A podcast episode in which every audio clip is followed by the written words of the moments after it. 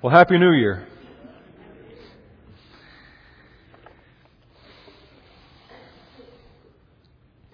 Please turn with me to 1 Thessalonians chapter 1.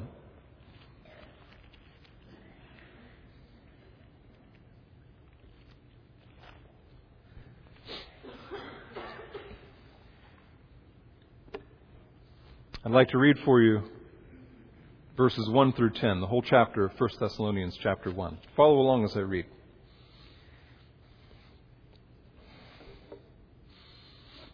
Paul and Silvanus and Timothy, to the church of the Thessalonians in God the Father and the Lord Jesus Christ, grace to you and peace. We give thanks to God always for all of you, making mention of you in our prayers, constantly bearing in mind your work of faith and labor of love and steadfastness of hope in our Lord Jesus Christ in the presence of our God and Father, knowing, brethren, beloved by God, his choice of you.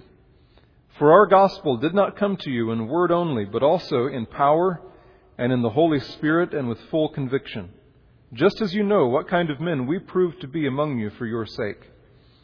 You also became imitators of us and of the Lord having received the word in much tribulation with the joy of the Holy Spirit, so that you became an example to all the believers in Macedonia and in Achaia. For the word of the Lord has sounded forth from you, not only in Macedonia and Achaia, but also in every place your faith toward God has gone forth, so that we have no need to say anything. For they themselves report about us what kind of a reception we had with you and how you turn to God from idols to serve a living and true God, and to wait for his Son from heaven, whom he raised from the dead, that is, Jesus, who rescues us from the wrath to come. This is the day of the year when we hear a lot about making changes. We hear about New Year's resolutions. How many of you have actually made a New Year's resolution this year? Uh huh. See, I didn't, didn't think so. So think so. So. so. I didn't think so. Think so. so. I didn't. I didn't, didn't think so. So. This is the day of the year when we hear a lot about making changes. We hear about New Year's resolutions. How many of you have actually made a New Year's resolution this year? Uh huh. See, I didn't think so. This is the day of the year when we hear a lot about making changes. We hear about New Year's resolutions. How many of you have actually made a New Year's resolution this year? Uh huh. See, I didn't think so. Didn't think so. Think so. so. See, I didn't think so. so. so. Flat. Well, you might think that our resolutions fall flat because we're too ambitious. You know, that we decide to do things that are impossible to do. That you're aiming too high. That you're trying to do things you just can't pull off. But that's not why our New Year's resolutions always fall flat. It's not that we're aiming too high, it's that we're not aiming deep enough. And the reason that we never aim deep enough with our resolutions is that we have a shallow understanding of our sin, of things we don't do. You know the caricature of, of, uh, of evangelical Christians, conservative Christians. I don't cuss, I don't smoke, I don't drink, I don't wear short skirts. You know I don't wear short skirts. I don't sleep around. You know, I don't do these things, therefore I'm okay. And you'll say to me, you know, no, that's, that's not how I think of the Christian life. You know, we are, we're fairly uh, sophisticated in our Christian understanding here. And we don't just think of the Christian life as a list of, of do's and don'ts. Well, really, are you sure? Many times your face says something different. You know, you're, you look nice when you come to church. You're well dressed. You're clean. You have it together. You have the lingo. You're initiated. You have the cues. You know what to talk about, what not to talk about. Your kids are nice and well behaved. You have them in Christian school or you homeschool them. Your life is ordered. and outwardly acceptable and upright. But look at your face. You're dying inside, some of you. You're filled with discontentment. You're filled with envy. You're filled with self righteousness. You're, you're eaten up with worry and fear. You're proud. You're in despair. Or just look what happens behind your front door at night. Look what happens behind my front door at night. You're angry with one another at home.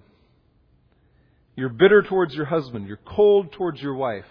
You're indifferent to the people who are closest to you. Your kids resent you.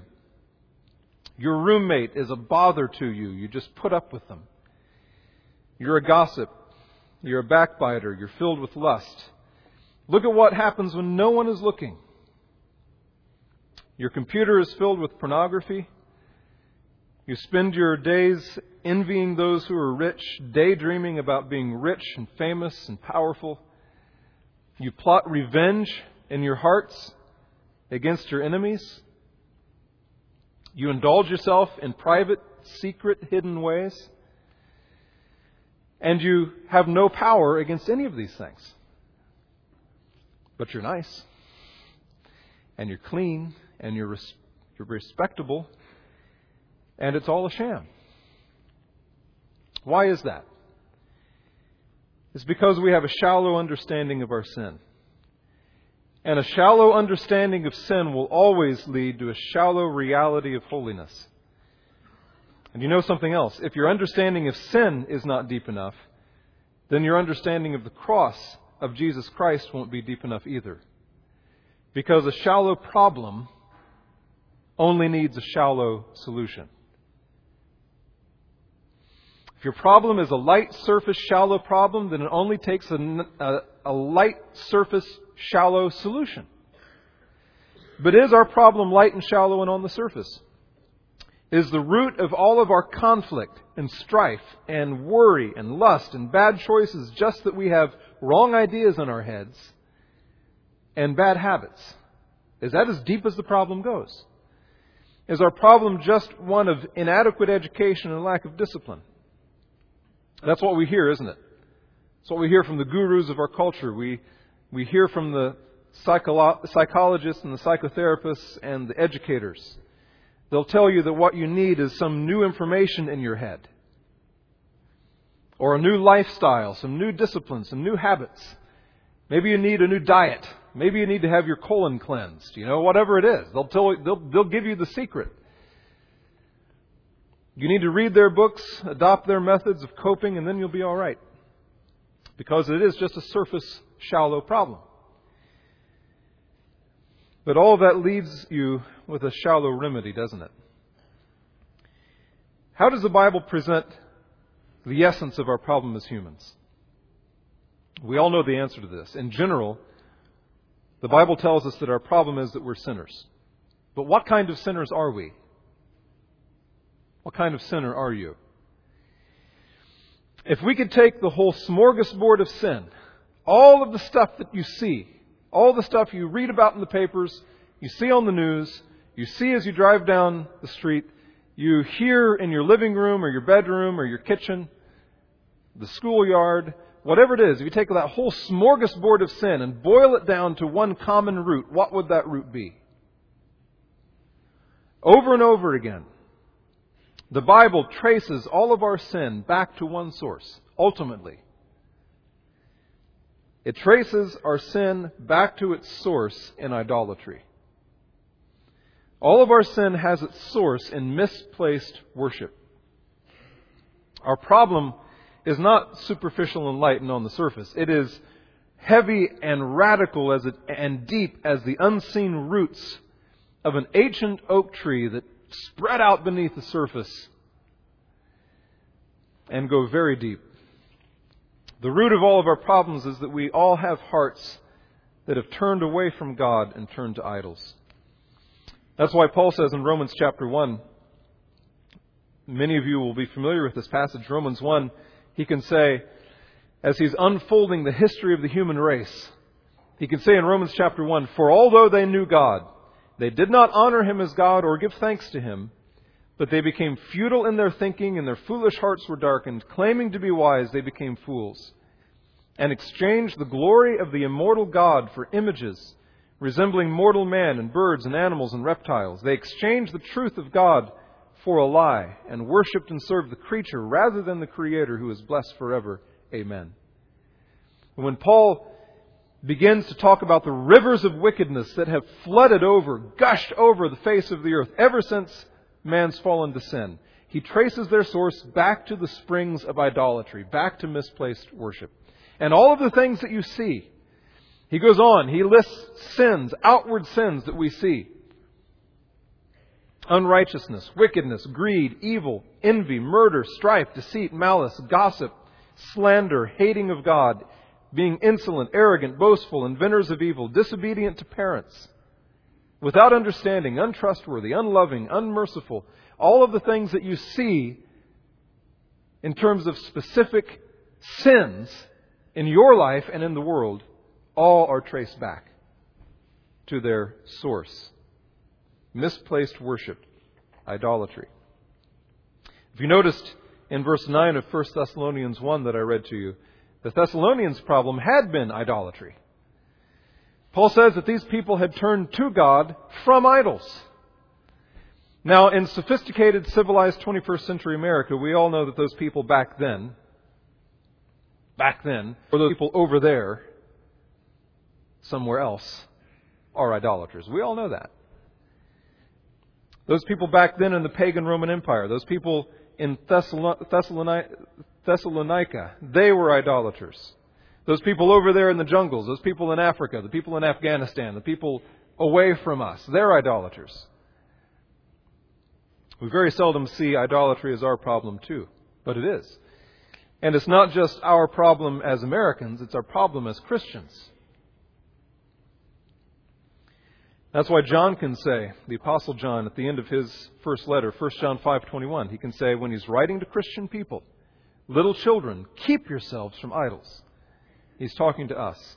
Now, what kinds of idols do sophisticated, civilized, even Christian types like us worship? If I asked you, you could list them for me, couldn't you? We think of money. Matthew 6:24 Jesus says you cannot serve God and money. What about pleasure? In 2 Timothy 3, 4 and 5, Paul warns Timothy of people who are lovers of pleasure rather than lovers of God. Pleasure can be an idol for you. What about your own appetites? In Philippians 3 18 and 19, Paul warns us of people in the church who walk as enemies of the cross of Christ. Their, he says their end is destruction, their God is their belly, and they glory in their shame with minds set on earthly things. They are slaves to their appetites, they worship their own bellies.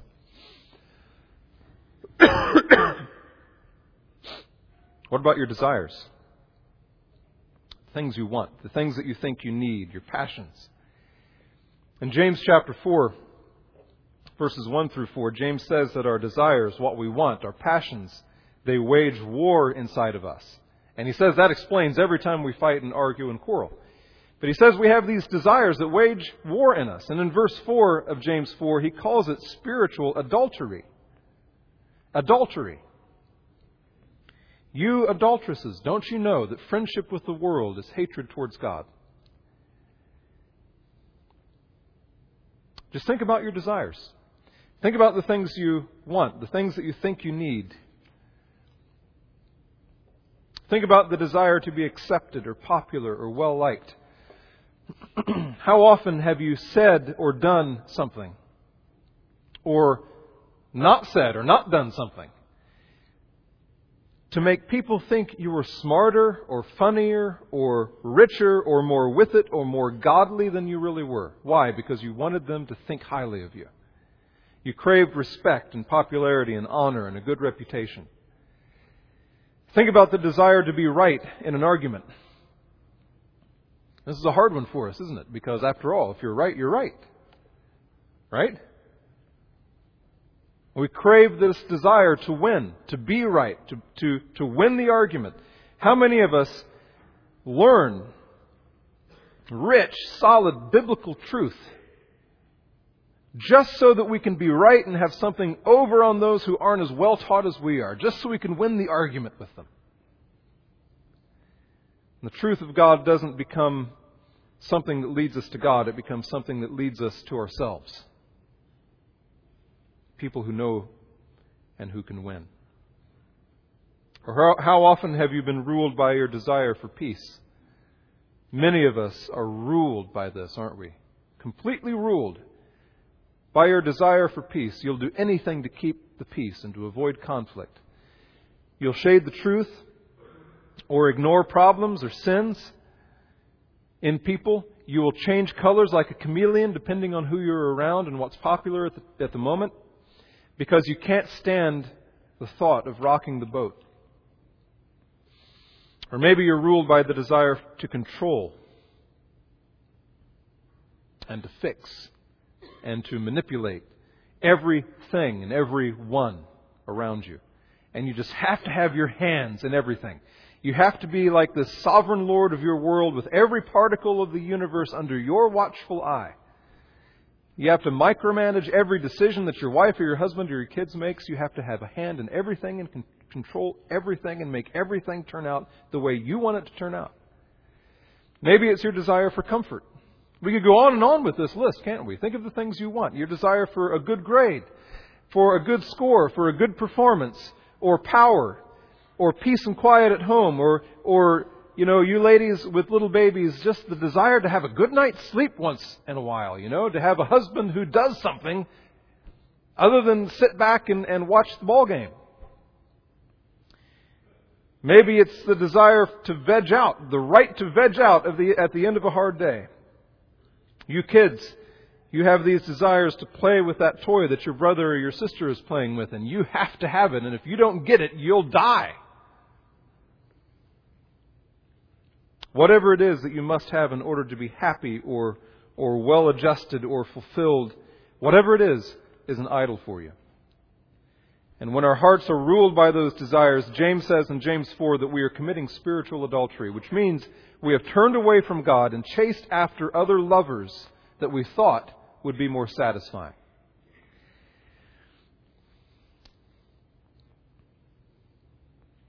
Another way to see the reality of our idolatry is to think about the way that the Bible speaks of our responsibility towards God. The Psalms are filled with this kind of thing. The Psalms are filled with these verbs that describe how we should relate to the true and living God. I'm just going to read some to you. Don't try to follow me. I'm not even going to give you the references so you're not tempted to write them down and try to follow me. Just listen. Listen to these words from the Psalms. Serve the Lord with fear and rejoice with trembling. I love you, O Lord, my strength. The Lord is my rock and my fortress and my deliverer, my God, my rock, in whom I take refuge, my shield and the horn of my salvation, my stronghold. One thing have I asked of the Lord, that will I seek after, that I may dwell in the house of the Lord all the days of my life, to gaze upon the beauty of the Lord and to inquire in his temple. You have said, Seek my face. My heart says to you, Your face, Lord, do I seek. I will rejoice and be glad in your steadfast love, because you have seen my affliction, you have known the distress of my soul. I trust in you, O Lord. I say, You are my God. Let all the earth fear the Lord. Let all the inhabitants of the world stand in awe of him. My soul makes its boast in the Lord. Let the humble hear and be glad. Delight yourself in the Lord, and he will give you the desires of your heart. As a deer pants for flowing streams, so pants my soul for you, O God. My soul thirsts for God, for the living God. When shall I come and appear before God? Why are you cast down, O my soul? And why, why are you in turmoil within me? Hope in God. For I shall again praise him, my salvation and my God. Whom have I in heaven but you? And there is nothing on earth that I desire besides you. Worship the Lord in the splendor of his holiness. Tremble before him, all the earth. Do you see all of these rich ways in which we are supposed, we are commanded to react and relate towards this one true and living God? Serve him, rejoice in Him, love Him, take refuge in Him, gaze upon Him, inquire of Him, seek Him, be glad in Him, trust in Him, fear Him, stand in awe of Him, boast in Him, delight in Him, pant for Him, thirst for Him, hope in Him, desire Him, worship Him, tremble before Him. And I'm sure that there are many, many more, but that is how we must always be responding to God and relating to God. What does that have to do with our idolatry? Well, think about it. When we don't respond to God in those ways, but when instead we relate in those ways to other things or other people, then we are idolaters. How many times have we turned from serving God to serving ourselves instead? Goes without saying, doesn't it, that that's us? How many times have you turned from rejoicing in God and rejoiced in your own strength your own power, your own wisdom, your own stuff, your own circumstances instead? Where have you found your joy? How many times have you turned from taking refuge in God? When do you need to take refuge? You need to take refuge when hard time comes, right? When stress comes, when attack comes, when opposition comes, struggles come. Where do you run? Do you turn away from taking refuge in God and taking refuge in the TV set for comfort, mental anesthesia, or the ice cream carton, the shopping mall, the, the pornography, the cigarette, the romance novel, the whiskey bottle. Where do you take refuge when trouble comes? How many times have you turned away from trusting in God and trusting what God has said and what God has done? And instead trusting, trusted your feelings about what God has said. Trusted your experience of what God has done instead of trusting God. How many times have you turned away from panting and thirsting and desiring and delighting in God and tried to quench the thirst of your soul with money or with new clothes or with new toys or with new spouses or new experiences instead. You see, this is our problem. This misplaced worship is not just the problem of those people back then or those people over there, and it's not even just the problem of unbelievers who have absolutely rejected the Bible. We all know what it is to be ruled by something other than the true and living God. Not just in our old pre Christian days, but now. It's our problem, it's the human problem.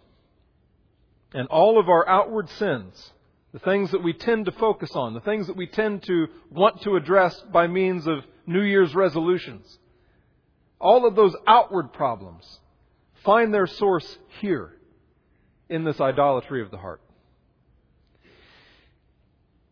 It's a, it's a problem too deep for New Year's resolutions even to begin to touch. Now, if that's the problem with you and me, and with every person on the planet, then what's the solution? Is there hope for us? Is there hope for people like us who so often find ourselves either subtly or even blatantly turning away from God and turning towards idols? Is there hope that God can change the things we serve? Can He change the things we rejoice in and love? Can He change the things we take refuge in, the things we trust and hope in, and thirst for and fear and worship? Can He change the things that we want? Look again at 1 Thessalonians 1, verses 9 and 10. Paul says that these people had a radical change of direction in terms of worship. They changed the things they hoped in. For they themselves report concerning us the kind of reception we had among you, and how you turned to God from idols to serve the living and true God, and to wait for His Son from heaven, whom He raised from the dead, Jesus, who delivers us from the wrath to come. These people experienced a change that was radical and deep experienced a change down on the level of what they worshiped and hoped in. No longer are they worshiping idols, now they're worshiping God. No longer are they serving idols, now they're serving God. No longer are they hoping in idols, now they're hoping in Jesus Christ. The whole orientation of their lives has changed. And now their wants, their, their hopes, their desires, their comforts are tied up with Jesus Christ. And they're waiting for Him. They're waiting for the Son of God from heaven. And they're taking refuge in the Son of God. And they are delighting in Christ and everything that God has promised to be for them in Christ. They've experienced radical change at the level of their heart, not just on the surface. Not just on the level of willpower or education or habits or discipline. They've, they've been changed at the deepest level their hopes, their fears, their desires, their motives. Now, the biggest question we can ask of this passage is this then How? How did this radical heart change happen? How did these people change on the inside from being enamored with false gods to being enamored with Christ? The answer is in verses 4 and 5. He says, For we know, brothers loved by God, that He has chosen you because our gospel came to you not only in word, but also in power and in the Holy Spirit and with full conviction. Do you see it here? There's three things. Three parts to this answer the love of God, the action of God, and the gospel of God. The ultimate answer to the question, how in the world do idolaters become God worshippers, is rooted in God. It all starts with God.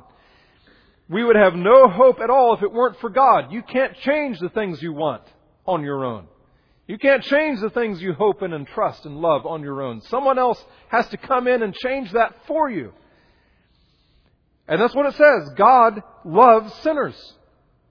He loves idolaters like these Thessalonians. He, he loves idolaters like us. He says, You are loved by God. But he doesn't love idolaters because they're lovely. He loves them because his heart is great and magnanimous and generous and kind.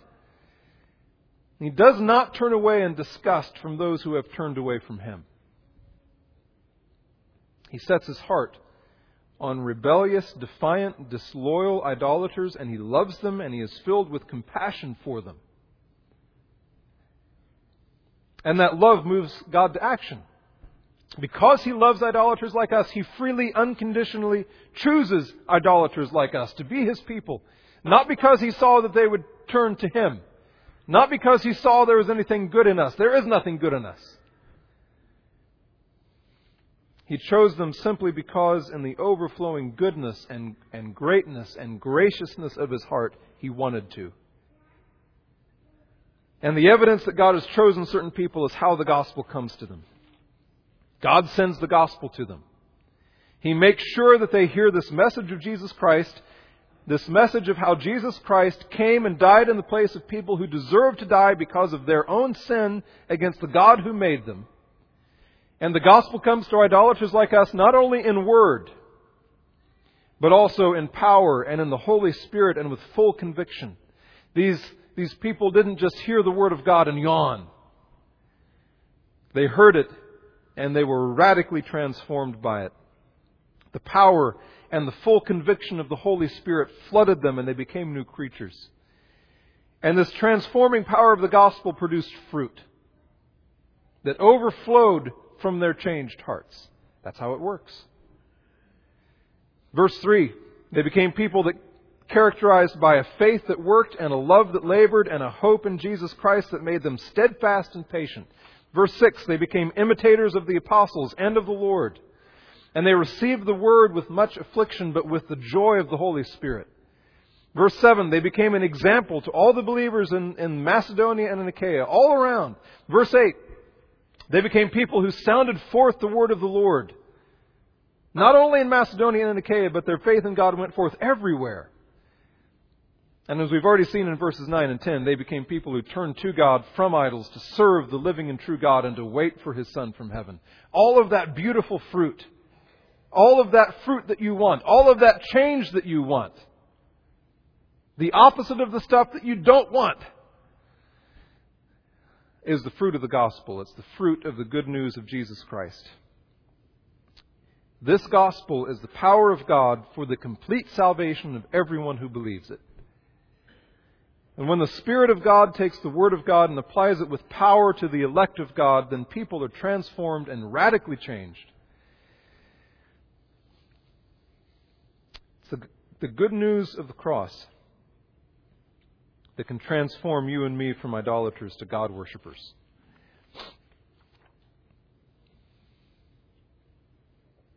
And that good news is not just for people out there who haven't trusted Christ yet. This gospel is for us. This gospel is for believers. You and I need to hear this glorious, transforming, liberating truth every day. As Martyn Lloyd-Jones says, you've got to preach it to yourself every day. Because even though we are already forgiven, those of us who have trusted Christ, even though we are already forgiven and cleansed and justified by faith alone in Christ alone, we still struggle with idols in our hearts. If you have looked inside of yourself this morning, as I've talked about these sins that we all struggle with, you know that they're there. You know that you struggle with these things. And we will be powerless and hopeless and in despair in the face of our sinful hearts once we catch a, a glimpse of them. We will be in despair unless our lives are, are constantly flooded with the message of the grace and the power and the kindness of God on our behalf. That, is, that message is the only thing that will ever bring life and peace and joy and hope and comfort and obedience to anyone, anywhere who trusts in Christ. So, what have you done with the gospel? How has the gospel come to you? Has it come to you in word only? Have you heard the gospel preached to you over and over again? You young people who are here, you children. You've heard it in your home over and over again. But do you just yawn and ignore it every time? You teenagers, you're coming to the place where all the stuff you've heard all of your life, here it is. What are you going to do with it?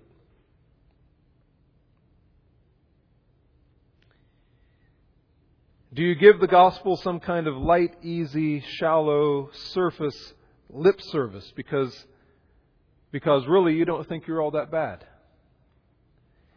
Or has the gospel come to you not only in word, but also in power and in the Holy Spirit and with full conviction? In other words, you just sit there and go through the motions of Christianity in name only? You're nice, you're, you're with it, you've got it all together.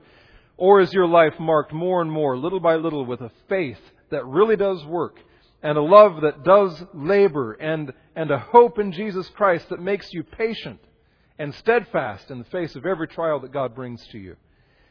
If that does not describe you, then you need to put your hope in the gospel of Jesus Christ. You need to stop thinking that you're okay. Stop trusting your own goodness. Stop trusting the fact that you look different, or you act different, or you talk different from other people and start trusting in Jesus Christ alone to save you from the wrath of God. Because your sin is deeper than just what you look like, or what you sound like, or what you do. Maybe you need to stop thinking that you're too bad off for God to save. Some of you think that. You think your sin is too big for Him. As if somehow God has met His match in you.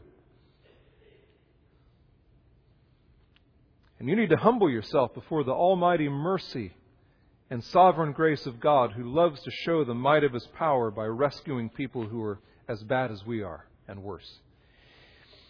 And you who are already are true Christians, you who already have experienced the true power of the gospel in your, in your life, do you see the many ways that even as a Christian your heart has been captured and ruled by what you love and hope in and seek and fear and worship and delight other than God? Are you able to acknowledge it? Or are you still trying to hide behind the shallow veneer of your own reputation, and your own accomplishments, and, and your track record and your achievement? Think about it. Are you so insecure about the righteousness of Jesus Christ? Are you so doubtful about the righteousness of Jesus Christ that has been given to you if you've trusted Him? Are you so doubtful about that, so insecure about that, that you are afraid of admitting your idolatry for fear that God will reject you.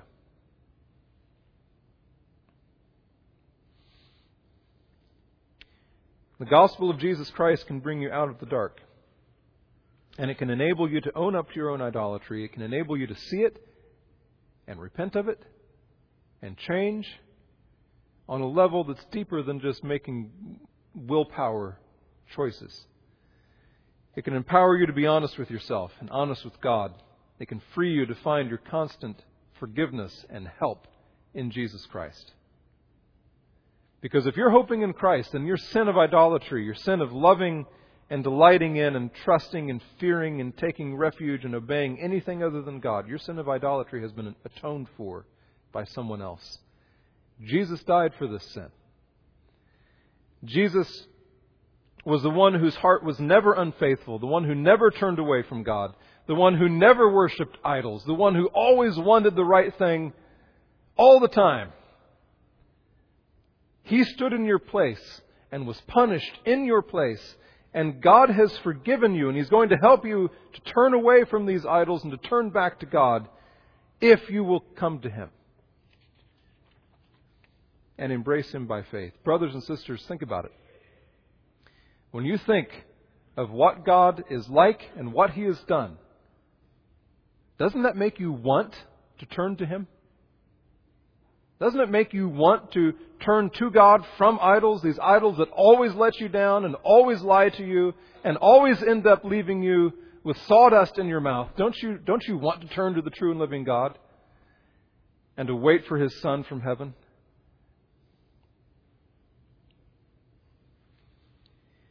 May God give every one of us grace to find our hope and our forgiveness and our life and our joy and our refuge and our power to change in the gospel of Jesus Christ alone. This year can be a good year for us. It's not going to be a good year because you've, you've chosen to pull yourself up by your bootstraps and do better, turn over a new leaf. It can be better for us if we get a glimpse of the power and the glory and the mercy of God and if we cast ourselves on Him. Let's pray together and ask God to help us. In the gospel of Jesus Christ alone. This year can be a good year for us. It's not going to be a good year because you've, you've chosen to pull yourself up by your bootstraps and do better, turn over a new leaf. It can be better for us if we get a glimpse of the power and the glory and the mercy of God. And if we cast ourselves on Him. Let's pray together and ask God to help us.